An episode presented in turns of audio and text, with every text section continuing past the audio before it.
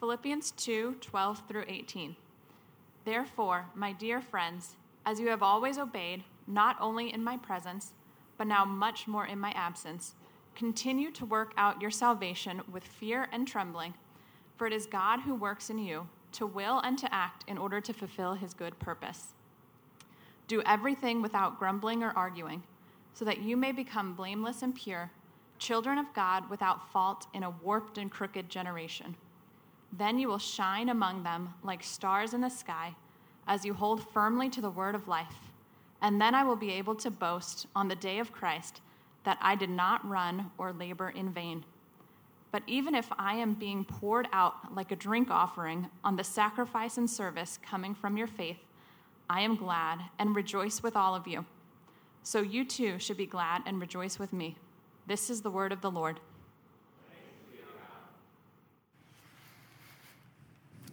Thanks, Nydia.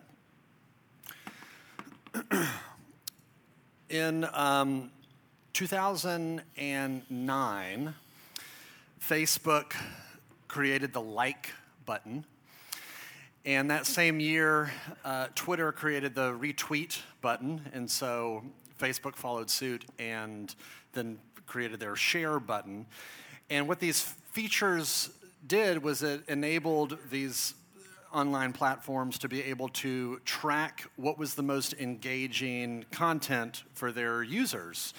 And so they uh, created a, an algorithm that put the posts and put the content in front of your faces that was most likely to get a like or a retweet or some sort of engagement and interaction from you or from its users.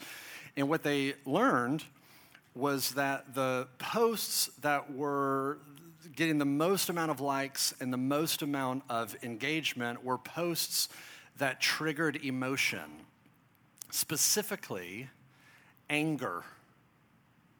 Anger at the other. Those were the things that were generating the most amount of activity and energy on these platforms. So by 2013, people began to realize that, oh, you can get, quote, internet famous or you can go viral if you post something hateful or controversial or over the top or outlandish, because it's kind of like the online version of uh, not being able to look at a car accident. It's like if somebody's online and they're enraged and they're screaming, it just draws attention. And so now you have this whole online machine that's being driven by outrage. In fact, one of the um, uh, one of the engineers at Twitter that helped create the retweet button who now regrets having been a part of doing that. He said because he would just he would just see what he called rage mobs forming together online and here's what he said. He said, "quote, we might have just handed a 4-year-old a loaded weapon." And so you think about this, okay, rage is driving social media. Rage drives our politics. Rage is what drives many churches. Um, there, there are these um, videos on YouTube, these compilations called public freakouts.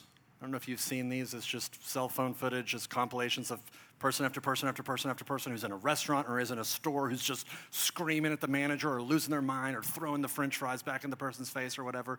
You have road rage incidents that are, you know, increasing. And so you, you kind of take this all together, and I think we all collectively feel that people are angry, people are critical, people are upset, people are just ready to go off with just a hair trigger, uh, you know, reflex. And into this world that we're in, uh, you know, we've been, we've been looking at this book called Philippians, this book, this letter that Paul wrote 2,000 years ago. In the passage that Nydia just read for us, cuts against the grain of this cultural moment of rage that we find ourselves in right now in a way that I think is extremely helpful, extremely timely, extremely necessary, extremely sh- shocking in some ways. So I, I want to jump in and let's just talk about it. And I, I want to look at this passage under three big headings as it helps us navigate a world that is driven by anger and hostility and rage. I want, I want you to see three things. First, what we are called to do. Secondly, what we are called to lose. And then thirdly, how we can do it. So, what we're called to do, what we're called to lose, and then how do we do it? So, first, let's look at what we're called to uh, do. And if you look at verse 12, at the very beginning, Paul writes this Therefore, my dear friends, as you have always obeyed, not only in my presence, but now much more in my absence, continue to work out your salvation with fear and trembling. That's pretty simple what, what he's calling people who claim to follow Jesus to do. He's saying, okay, if you follow Jesus, work out your salvation with fear and trembling. What does that mean? Um, first, it might be helpful to talk about what it does not mean. He does not say, work for your salvation. Meaning, if you want to be saved, you want to get in on this salvation action of being delivered from yourself, delivered from your sin, delivered from death, well, if you want that, you're going to have to put in some work. And so, if you're devoted enough, if you're generous enough, if you care for the poor enough, if, if you're sincere enough, then maybe, just maybe, you can get in on some of this salvation business. That is not what he's saying. He's saying if you are in Christ, you have already been saved. This is already yours. It's been given to you completely by grace. That's why the very first word of that sentence is the word therefore. This is a conclusion of what he just wrote right before this. And we looked at that last week. Austin walked us through that passage, which was basically the gospel. It was Jesus living, dying, rising for his people. He did the work, he accomplished it. It was completely by grace. He's the one that did all of it. Now, in light of that, therefore, work out that salvation with fear and trembling. Meaning, take that reality that is yours and, and flesh it out, work it out, draw out all of the implications for what that actually looks like in your real life. If you are somebody saved completely by grace, what does that mean for how you relate to your money? What does that mean for how you relate to your body? If you're saved by grace, what does that mean for how you relate to your neighbors or how you relate to your own anger? There's a. Um, pastor that I heard use this illustration that I'm stealing and giving it to you, but he said, you know, imagine yourself living in a agrarian society, pre-industrial old society, which is, you know, there's no way, no real way to make a living outside of farming, as it were. And you are incredibly poor, and you don't have land, and you don't have equipment, and you don't have seeds, and you don't have any connections to anybody else to help you and so you're, you're just, you're destitute. And somebody comes along and they're extremely generous and um, they say, I'm going to gift you with all of this land. I'm going to gift you with all of this farming equipment. I'm going to hook you up with all of these people that are going to come help you and work for you. I'm going to give you buckets of seeds to go do your thing. And this is all, it's all a gift. It's all given to you. And so what you do is you say, okay, this is awesome. So you take all those gifts and then you go out into the field and you work it. You cultivate it. You plant the seed. You do, you do, the, you do the labor. And let's just say that it creates this amazing harvest. You've planted a bazillion zucchinis, you got a ton of zucchinis, and people are coming in and saying, Wow, you have just, you've done an amazing job. You've worked really hard. You've gonna, you're to be eating zucchini bread for weeks. This is awesome. And you would say, yeah, okay, yeah, I did, I did work, but the only reason I could work was because all of this was a gift. I couldn't have done any of this apart from my benefactor. But yeah, my benefactor called me to participate in this thing, even though it was all a gift. This zucchini wasn't going to just magically grow itself. I had to go do something. That's the imagery that Paul is, is kind of tapping into here. It's all a gift. It's all been given to you completely by grace, but you have a responsibility to participate in the work of this gift. So there, there's a word that I don't want you to be afraid of. It's the word effort. There's a, that, that's a word that in our kind of particular churchy circles can feel a little cringy to us, can feel like this is, uh, that's, that's, that's wrong We're being legalistic if we're telling people you have to use some effort. But, but if you look at the passage, Paul says uh, following Jesus takes effort on our part. We, we, it takes effort for us to conform our lives to the life that Jesus died to give us. Effort is not, it's not a bad word. He says your calling, if you're in Christ, is to work out your salvation. Now, think about like this if you were to go to um, a therapist, go to a counselor, because you need to process some stuff from your life or from your story. You go into their office and you sit in their comfy, squishy chairs and you make yourself a cup of tea and you're feeling cozy and you're sitting there and they're asking you questions. And let's say you're totally disengaged. Walls are up, one word answers. Just go through the whole session like that. And at the end, they, they encourage you to do some journaling, maybe read this article or read this until we meet again. You don't do it. Come back a week later, do it again. After a few weeks of engaging in this process like this, you, you might look up after a month or so and realize this is this feels like it's a waste of money. I'm not getting anything out of this. Because you're not. You're not getting anything out of it. You're not doing you're not putting in any work, which is actually a phrase that, that therapists use, d- doing the work. Therapy and health doesn't just happen by osmosis. It involves you participating in the process. Now, if you think about that in terms of spiritual dynamics, if you or someone that you know has at one point been connected to Jesus, has felt your faith vibrant, warm, alive, and maybe you or someone that you know has gotten to a point where you're just like, I feel kind of numb, feel just kind of bored, feels like all this stuff doesn't really matter to me like maybe it did at one point in my life. And if there was something like that, you, you, you might want to sit down with him and say, okay, there's a lot of reasons for how that can happen. Um, are you going to church? And this person might say, well, no, not really. Do you like ever pray? Uh, no, not, not really.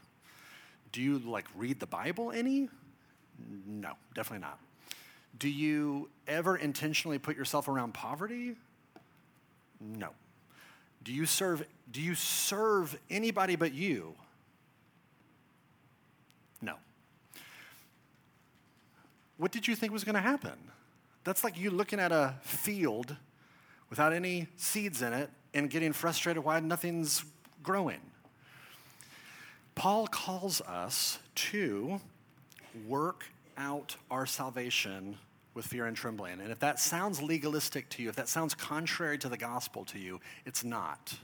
Grace is not opposed to effort, grace is opposed to earning. And so, if you're someone who has tasted grace, it is our calling to begin to work that out, flesh that out, engage with that, exert effort as we follow Jesus. So, that's the first big thing. That's what we're called to do. But okay, there's more to this. What does that actually look like practically? Well, Paul tells us we have to lose something.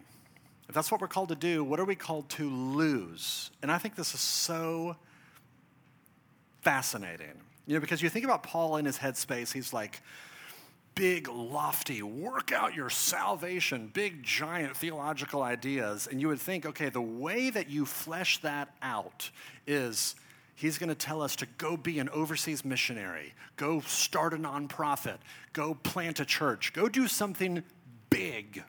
This is big stuff. He doesn't do that. Look at verse 14. He says, Do everything without grumbling or arguing. He's saying, okay, you want to flesh out what it looks like to work out your salvation? It's pretty simple. Stop complaining, stop fighting. In fact, look at verse 15. He says, So that, do this, so that you may become blameless and pure, children of God without fault in a warped, warped, warped, warped? Why can't I say that word? Warped and crooked generation. Then you will shine among them like stars in the sky. He's talking about the church being a counterculture a, a, a, radical counterculture that shines in the light of a very dark cultural space that it occupies. And he's saying, look, if you want to be a radical countercultural movement of the gospel, it's pretty simple. Stop complaining, stop fighting. Now, why would he need um, to say this? Because it is the default setting of every fallen human being to complain about everything. We complain about the weather, except for like the six months we, or the six weeks we happen to find ourselves in right now. We like this time, but any other time in Memphis, weather's the worst. We complain about um, Memphis drivers. We complain about gas prices, MLGW, the refs, how slow the, the services and midtown restaurants, uh, politics, our kids, our roommates, on and on and on and on. And then when you step into church, it's not like that instinct just gets turned off. Sometimes it gets kind of even more activated. We complain about the preaching and the music and the donuts and the programs and the parking and the nursery and the leadership. And the, it's just, it's like all of us are going through life like Larry David on Curb Your Enthusiasm, just complaining about everything. I, um, one of the blessings and curses of being a preacher is before I share this stuff with you, I have to sit and soak in this for you know a week or so as I'm preparing. And and this passage, thinking about this, utterly exposed me in a way that was shameful. Because I don't think I really realized how much I complain about everything until I really started to think about do everything without grumbling or arguing. While, while, I'm in this headspace, swimming around this passage, this was maybe a week or so ago, I had to go to Kroger to um, get some stuff. And the moment that I got in my car, this inner critic, this complainer, just woke up and was activated inside of me so that as I start driving down the road, hitting these potholes, and the road is all jacked up. I'm like, why can't Memphis fix these roads? I'm angry at the potholes. And then I get to the corner of McLean and Peabody, and they're doing all this construction to fix the potholes in the ground. I'm, why all this construction all the time? Why is everything, I can't get one place to the other? So by the time I get to the Kroger on Union parking lot, I'm already not great. And then, of course, being in that parking lot, everything is in hyperdrive. This parking lot's the worst. Why is this car taking up eight spaces for one car? Nobody can drive here. And so I'm, I'm, I'm already complaining, already stressed out. By the time I park the car and walk into the store, I get the one grocery cart with a jacked up wheel that squeaks. It can't, it can't roll right. And I'm, I always get the one cart that's screwed up. And then I'm thinking, it's not just the one cart, it's every cart. This is everybody has the jacked up wheel. Why can't Kroger get any any you know shopping carts right? I'm frustrated. I'm going to get my produce, I'm getting my stuff. They don't have any garlic. I need garlic. How can you have no garlic in a grocery store in 2022? No garlic. I'm going around the corner, I gotta get some salsa.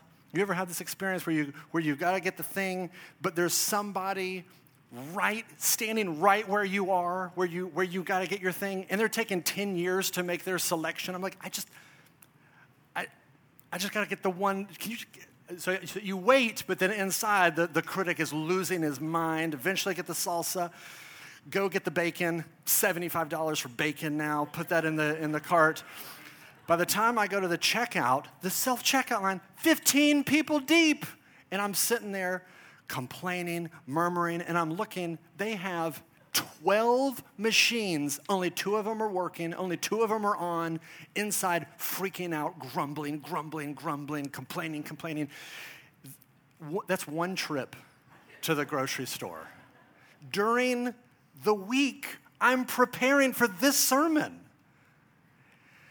And what that did is it exposed something in me that I realized, oh my goodness, this thing is this thing runs deep. This thing runs deep in me, maybe it runs deep in you. And, and I started to wonder what is that underneath? What is it that gives me and us this critical, negative, complaining spirit? You know what it is? Entitlement. Entitlement is this feeling of being victimized because I deserve special treatment. I deserve better.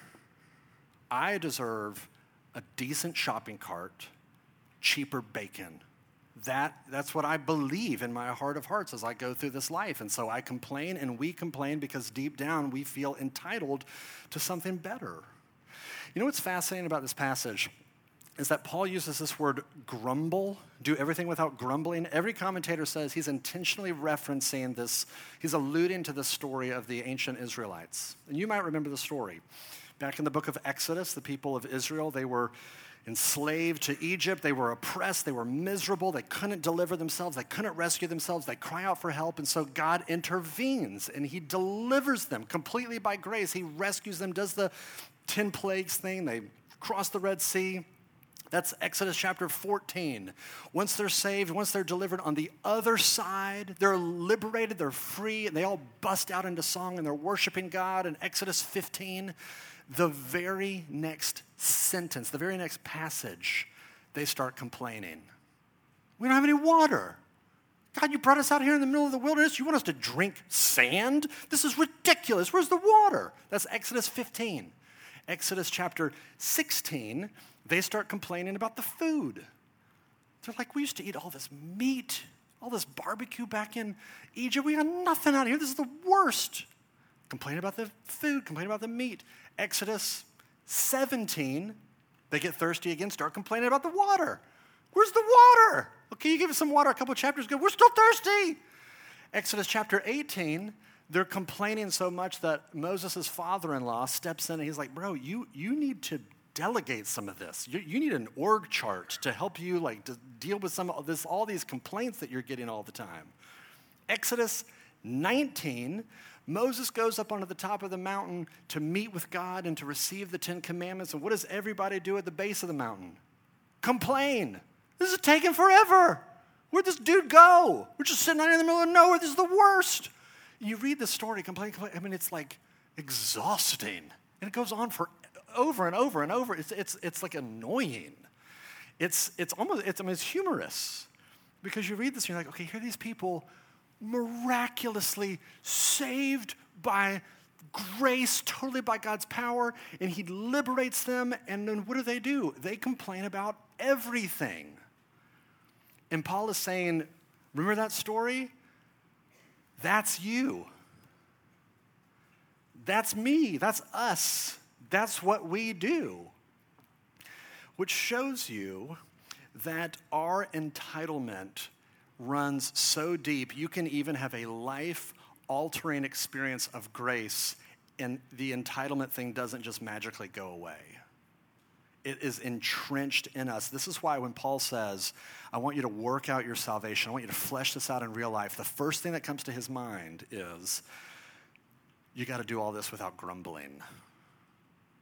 The embodiment of salvation by grace is not entitlement. It's not critical, complaining, negative spirit. It is gratitude. That's the embodiment. And so, what it looks like for us to work out our salvation is to deal with that thing in us, to, to see it for what it really is. I mean, when I go to Kroger now, I'm like painfully aware of how ugly this thing is that's in me to work out our, salvation means we, we go to war with that instinct. We, we try to lose our entitlement because that is a that's miserable. Isn't it miserable to just walk around complaining about everything? That is not fun. That is not joyful.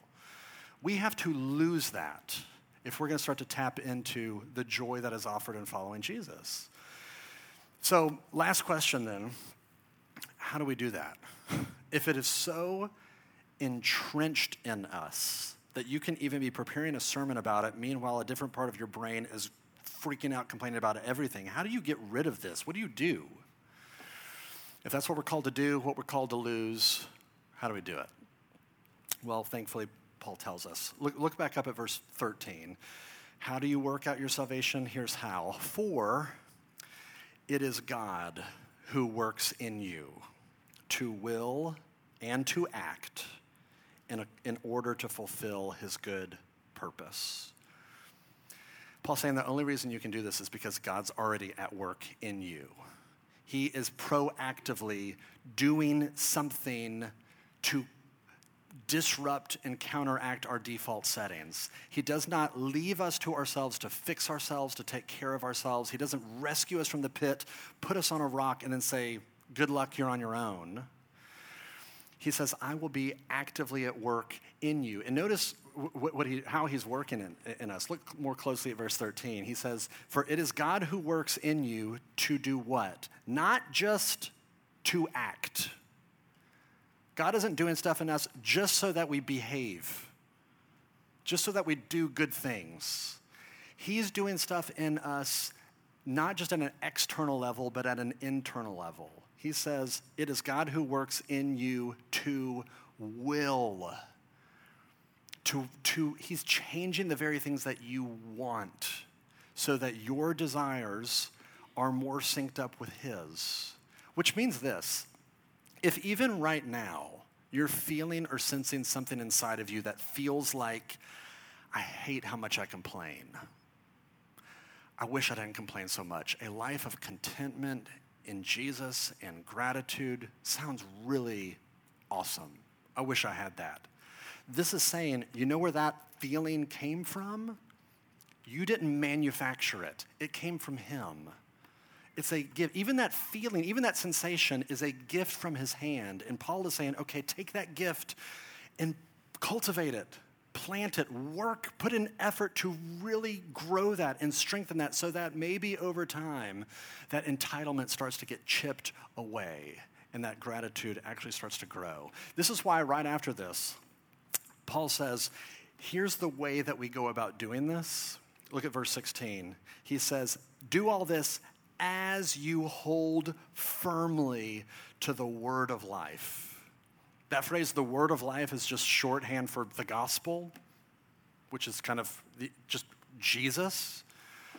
He's saying, here's how you do all this you hold fast, you hang on, you cling to Jesus for dear life, like you're clinging to an oxygen mask underwater. This means that the posture of the Christian, the posture of someone who follows Jesus, is on the one hand hopeful because God's the one who changes us, He's the one who transforms us, He's the one who fixes us, and at the same time, it makes us way more needy, way more dependent. Where we say, Jesus, I've got to hold on. you have to protect me from me. I need you to fix what is so jacked up inside of me because there is something off. If I'm someone who has been saved by grace and I've got this critical, complaining, negative attitude, something is off. I need you to fix that. Help me with that. I need you to help me feel even my need for you. I can't manufacture that myself. That's the posture. The good news of the gospel is this, though, that regardless of how tightly or well we are clinging to Jesus, He is the one that is ultimately clinging to us.